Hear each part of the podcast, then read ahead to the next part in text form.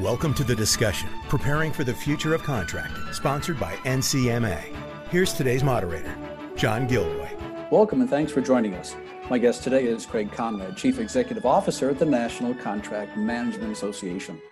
When the National Organization for Contract Management says that drastic change is coming to the profession within five years, that the risk averse culture has got to go, and that innovation, speed, and agility are the goals, we had better sit up and pay attention. The National Contract Management Association said all that and much more in a recent white paper titled Preparing for the Future of Contracting. And NCMA CEO Craig Conrad is here with me to give us the details on this bold and daring new future vision. Welcome, Craig. Well, thanks, John. And, and yes, our white paper is a strong statement, uh, and even to some startling, especially considering it came out of interviews with government contracting and procurement leaders. Uh, they were alarmed about the future, and while at the same time determined to meet it head on, uh, we found a pretty good finding out of all this is that they are already preparing. Uh, before I give you their key findings and takeaways, uh, let me take a minute to tell you about NCMA and what we do. We are a nonprofit organization of approximately 28,000 acquisition, procurement, and contract management professionals. Uh, we cover both government and the commercial sector. Uh, we are the only ANSI approved certifying body for contract management professionals. And we serve and inform our profession and other acquisition communities with education, standards, and really opportunities to have an open exchange of ideas. Uh, every year we hold a couple national events. This year, given the COVID uh, crisis, we turned our first one into a complete virtual event that had roughly a thousand folks come together on subcontract management. Uh, we also have a full uh, catalog of online courses and webinars. Uh, we are the standard setter, as I said, for contract management. So we have the contract management standard. Uh, that is the base of the contract management body of knowledge. Uh, one needs to really master that to obtain our leading certifications. Uh, so we are the key organization for professionals in contract management. We strive to be their voice and support and ultimately advocate on their behalf. That's why we embarked last year on this study uh, to certainly get their pulse, but also understand what the future is going to look like for them or as they perceive it in the volatile times ahead. Uh, we asked them how the profession will evolve in terms of technology, the workforce, the skills contract managers need, and essentially how the contract manager will deliver value in a very unfamiliar environment. Craig, are there three certification levels with your organization? I think there are, aren't there? Uh, we do. We have the uh, Certified Professional Contract Manager, which is the CPCM, the Certified Federal Contract Manager, the CFCM, uh, and our last one, the Certified Commercial Contract Manager, which is also known as the CCCM. Well, you must have some power to get thousand people together. Everyone sit in their homes. That's a that's you should brag about that, shouldn't you? Uh, we were pleased. We were definitely right. pleased. You know, Craig, um, I've spoken to you in the past, and I've heard you use words like startling and bold and volatile and alarmed. I mean, alarmed? That's usually not the vocabulary we associate with contracting. I mean, what's going on here? What's changed? In a word, John, it's urgency. Uh, it's the urgency to handle the speed of technology changes, the rise of near peer ad- adversaries such as China and Russia, the expectations of a tech savvy population, and the rapid emergence of wickedly complex and worldwide crises as, such as the ones we're going through now. Uh, because the contract management profession is responsible for equipping our military and acquiring government's technology, ultimately supplying our first responders to serve in natural and man made disasters, and much, much more, uh, that we must evolve as the world evolves. That's what makes this so critical and bold. And as the world is throwing complicated problems at us faster and more frequently than ever, uh, so our senior procurement leaders uh, uh, increase their concern. They want the profession to become solution drivers, not just buyers and rule enforcers. They want contracting professionals to grow and change their capabilities more quickly, both to adapt and acquire technology, uh, but also they expect those teams to become more strategic and less tactical in their approach. One thing that stood out strongly in retrospect is that the future skills identified by these leaders are in fact the very skills that are required to lead in crises such as COVID 19. Uh, those things are mission focus, creative problem solving, leadership at all levels, innovation, business acumen, data analysis, and, you know, there's so many more market supplier and, and, and supply chain intelligence finally, I think is something that one would argue is, is really valuable in times of crises. You know, use the phrase near peer adversary. That's normally used over at the DoD, especially in the Air Force over there. And you're talking about strategy and tactics. You're approaching this almost like the coming battle, aren't you? Well, indeed, and I would argue that it's not just the DoD that has to be concerned about adversaries. When you look across the not just the intelligence community either, when you look across uh, our civilian agencies, uh, they are getting poked at and attacked all the time as well. Uh, this is not just an attack on our DoD infrastructure; it's it's attack on us as Americans. You know, some people say that from January to March, internet traffic has gone up by 25 percent. What they're not telling you is that the number of attacks have gone up by 25% as well. So this is a difficult situation to be worried about contracting and being vulnerable and not vulnerable. So you really have to be more strategic than ever in the past. Indeed. My guest today is Craig Conrad. Chief Executive Officer at the National Contract Management Association. I'm your moderator, John Gilroy, on the discussion Preparing for the Future of Contracting, sponsored by NCMA on Federal News Network. Why join NCMA? Being a member of NCMA isn't just about getting a job or certification. It's about connecting to create what's next. Become a member today and build your knowledge. Gain access to expert insight and collaborate with peers. Contract management doesn't stand still. It's time you invested in your future and become a member of the National Contract Management Association. For more information, visit ncmahq.org. That's ncmahq.org.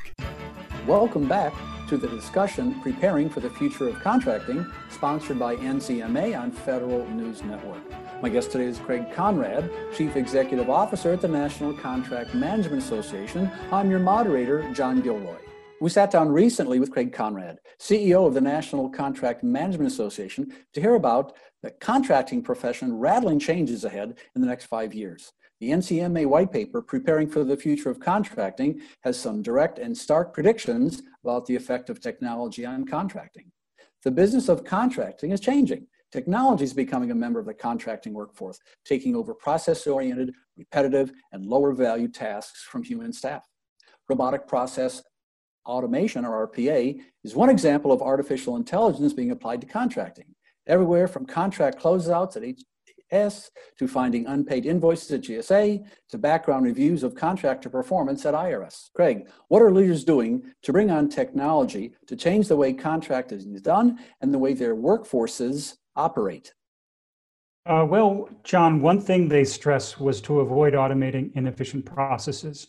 Instead, they told us we should make processes more efficient as they are, and only then exploring automating those rules based parts. Uh, a good example came from Melissa Starinsky, who, by the way, is NCMA president as of July 2020. And, and one would argue that uh, she is someone incredibly focused on supporting our workforce. She has a four part test for potential robotic process automation, or RPA, as you've said. Uh, those projects should always include one, do we understand and agree on the root cause of the problem we are solving? Uh, number two, does the estimated volume of transactions benefit from automation to justify that effort? Uh, if you can't justify that effort, don't do it. Uh, number three, how much variance is there in the target process? And number four, what is the expected ROI for inserting technology? This kind of problem statement approach is beginning to pervade the way contracting leaders approach technology and the way they want the workforce to approach contract requirements getting all the stakeholders in the room to identify the real problem they're really expecting to solve with that contract, really testing the problem statements against the on the ground needs of the users, both in the office and in the field, and then really refining that problem statement based on that input. It's an iterative process for sure that results in far more appropriate and useful technology. And one would argue ultimately in the long run, those contract requirements are going to be sharper. Uh, it also makes programs and contract managers smarter and better informed while inviting creativity and critical thinking into the process. You know, Craig, this problem statement approach and iteration sure sounds like the way software development is done today. You know, in, in 10 years, the whole idea of issuing requirements and pouring them in concrete and not changing has changed. And this has got to be applied to the world of contract management as well. It's a, it's a very agile and flexible environment we're at today, aren't we? Exactly. And you, you mentioned agility. It, not every contract manager is going to be involved in a major system that need that you really need a long-term view. Uh, most everything else is is like software development.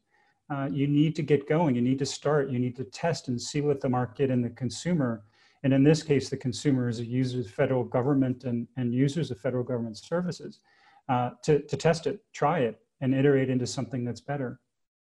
Agile software developers always talk about data, data this and data management and data analytics. How about the role of data in changing the contract management world? Your survey Unearthly particularly focused on analytics and changing contract professionals' works. it's really pushing them towards managing that data, isn't it? That's right, John. And our interviewees have blueprints already for some powerful data structures. One case that offers promise is the application of data analytics to supercharge the relatively state approach to market research as it's done today. The new data enabled market awareness will reveal deeper producer and market insights into pricing, the capabilities, performance, availability, quality, much, much more. Uh, in, in today's environment with COVID 19, uh, it has showed us just how important that data is. Uh, so, with more powerful spending data, government will be able to truly buy as one leveraging cross-agency demand to reduce duplicative buying, uh, really end this price paid variance uh, conversation and alleviating that workload required to support multiple contracts for similar goods and services. A good example, HHS Accelerate, uh, is successful com at combining machine learning, natural language processing, and blockchain, uh, and ultimately laying over the top of that the data analytics required uh, to its contracting function. Its information structure for ingesting and sharing data enabled HHS to analyze 10 years worth of spending. That's huge. Uh, that's a lot of man hours. And that brought in terms and conditions and prices paid. Uh, this visibility into demand and price variation in contracts across the department for one common purchase area helped HHS negotiate a single new deal that they signed in February of this year, 2020, that will save $30 million over five years. That's more than a 50% discount off the current rate and some really amazing things for American taxpayers. Given this COVID 19 crisis we're into right now, it seems like this HHS Accelerate is, is the right program at the right time. I mean, this is the time where everyone's talking about accelerating response, and all of a sudden the ground is laid for them to respond quickly now, isn't it? Indeed, and, and the good thing is that they started early. HHS really got out there, and because this is in place, who knows what the outcomes are going to be as, as a result of applying this during COVID 19. However, I, I would suggest that in the longer run, other agencies should be really getting out in front of programs like this because we don't know when the next crisis might show up. So, what you're saying is that uh, contracting leaders are focused both on applying technology to their workload and finding new ways to buy it for their program customers. Is that right? Indeed, John. And the need to contract innovatively for emerging technologies never has been greater. We've entered perhaps the most exciting era of contracting transformation in the history of the federal government. Just look around, every agency is, is taking on new and interesting things. Uh, so there is so much change and experimentation in the works that it's become rather dizzying for contracting professionals. Uh, this pace is particularly pronounced in the Defense Department. Certainly, as I mentioned earlier, uh, the civilian agencies are rapidly catching up and, and have some of the same challenges. Uh, but ultimately, that urgency to buy leading edge technology is driving leaders to encourage and protect risk takers who want to test just how far they can stretch within existing rules and use some of the experimental authorities at their reach. Uh, so really, I, I, think ultimately we have come to agree that government's traditional sort of slow to contract, regulation heavy compliance environment has put off some of these emerging technologies and those innovative companies. Senior leaders described in our research innovations and initiatives to streamline and strip their standard operating procedures. The goal is to really get rid of anything redundant there are many things in there that are uh, already mandated by the FAR, so why duplicate them? And we suggest that there were far more ways to do something beyond what the FAR says. Uh, certainly to do so with the lightest touch possible within the rule, uh, but we're not always necessarily confined and restricted by the FAR saying no. Um, agencies are testing also a raft of new methods for uh, attracting those innovators uh, for really to get novel solutions and solve some of the traditional government challenges. Uh, as a result, there are hundreds of new innovation hubs connecting startups and programs government wide. Uh, the military, as I mentioned earlier, they're certainly out in front. Uh, they're creating really good spaces out, uh, outside of installations, really, really close to the warfighter that are attracting new players. Uh, SOFWERX and AFWERX, groups like that. Uh, they're also using some non-FAR buying techniques. Uh, we talk certainly about needing to comply with FAR, and there are many, many vehicles that are out there uh, but there's new ones that have, I won't say new, the, the new applications and most recently coming to forefront, uh, the OTs or other transaction authorities. Those are mentioned quite a lot in our survey. Um, defense departments and defense programs are engaging that, that OTA consortia to find innovators and run prototype competitions. Uh, that's certainly another way to get that startup and the accelerator involved. It brings in small business innovation and certainly attracts those research contracts to award directly in things like pitch days. Uh, and we've all seen other great things like that coming out of Major General Holt uh, at the US Air Force yeah. uh, and his powerful team. Uh, so, really, increasingly, senior leaders are providing top cover for their teams to innovate without fear of repercussions. As one of the interviewees said, I'm well aware of the fact that giving my team top cover could mean I get fired. And I'm okay with that because quite frankly, quite frankly, the only way we're going to move ahead is if people are willing to stick their necks out and create the environment uh, that, that works. Uh, so really there's a lot of leaders out there that are saying that we, we have to give top cover. We have to let people experiment. It's the only way we're going to do the best things uh, on behalf of the taxpayer. Another one of our interviewees went further and they said the benefit, the benefit of innovation is far outweighed by the risks of any protest they might lose.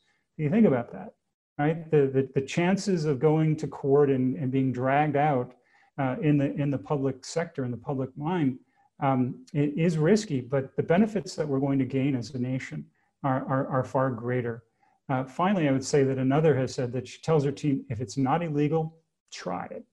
Hmm, uh, we'll Great. talk more about this later on in, in the workforce uh, in this program uh, and, and what the changes that are there that they're faced with. Great, great, great. My guest today is Craig Conrad, Chief Executive Officer at the National Contract Management Association. I'm your moderator, John Gilroy, on the discussion, Preparing for the Future of Contracting, sponsored by NCMA on Federal News Network. Why join NCMA? Being a member of NCMA isn't just about getting a job or certification. It's about connecting to create what's next. Become a member today and build your knowledge. Gain access to expert insight and collaborate with peers. Contract management doesn't stand still. It's time you invested in your future and become a member of the National Contract Management Association.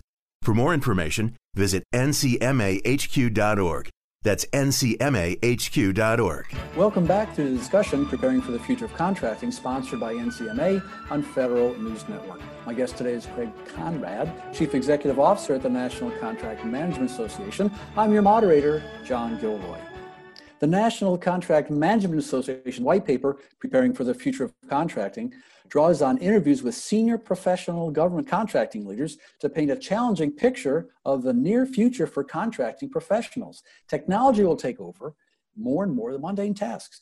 They will be expected to take more risks as well. Increasingly, their role will move away from enforcing acquisition regulations towards consulting with shareholders and crafting proposed solutions to their customers' problems. They will need to develop and hone data analytics skills, dive much more deeply into the workings of the markets and suppliers they buy from, and learn a whole new set of contracting methods outside of the federal acquisition regulation. Craig, CEO of the association, is here with me, sharing what the new paper says is in store for contracting pros. Craig, paint a picture for me, if you will, of how the contracting workforce can expect their work lives will change over the next five years or so. Well, John, thank you again for, for having me. I one of the things that interviews with senior procurement leaders showed was that they are unanimous in the belief that the workforce will have to acquire new skills. Uh, leaders expect their staff to shift, as you said earlier on, that ratio from purely technical uh, and processes process oriented, uh, low value added things to really those soft skills that include critical thinking, decision making, problem solving, communication, and collaboration. Those are higher value adds to, uh, to serving the mission.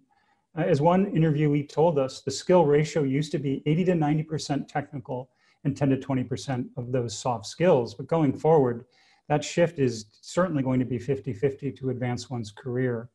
Uh, those senior procurement executives said that contracting professionals performing mostly technical work will need to skill up in soft skills and business acumen, or eventually they risk become being placed by those RPAs.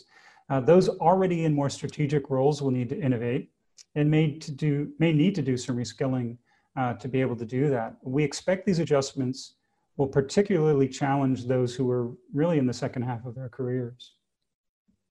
You know, you also mentioned greater reliance on data going forward. Will all contracting professionals have to become data scientists now?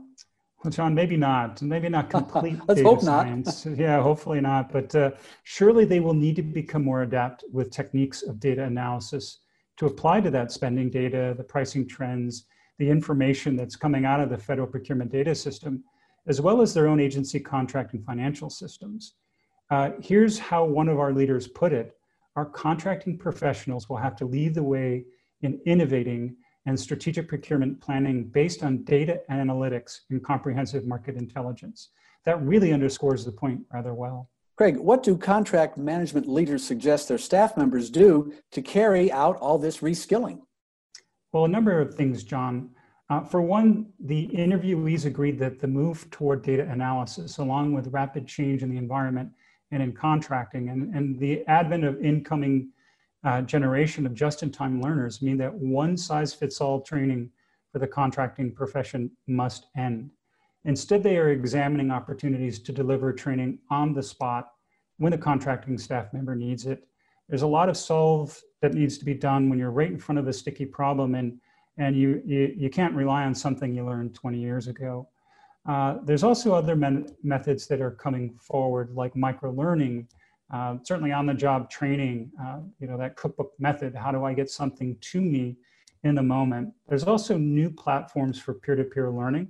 You're someone down the road in another agency may have already solved it. Uh, and uh, that old model of going back to mentoring is getting refreshed and updated on new platforms. Uh, the other is, is those classroom FAR-based training. I think that's really moving away. I think the, uh, the, the goal is to get away from that and focus more on the business acumen, the other things that you will need to uh, fulfill those soft skills. Uh, there's things like the, uh, the DITAP, the Digital IT Acquisition Professional Training for contract managers. Those are really establishing mentor program requirements and many of the other skill sets that are beyond the technical. Uh, the Air Force is even assigning contract managers to work at venture capital firms. Put them in the other side of the equation to fully understand uh, the whole business uh, and life cycle for innovation. Um, that is really all capped off with working with other universities, working outside of, of the internal government infrastructure to instill sharp business minded thinking. I'd like to thank today's guest, Craig Conrad, Chief Executive Officer at the National Contract Management Association. I'm your moderator, John Gilroy, and you're listening to Federal News Network. For more on this discussion, visit federalnewsnetwork.com and search NCMA. Thank you for listening to the discussion, Preparing for the Future of Contracting, sponsored by NCMA on Federal News Network.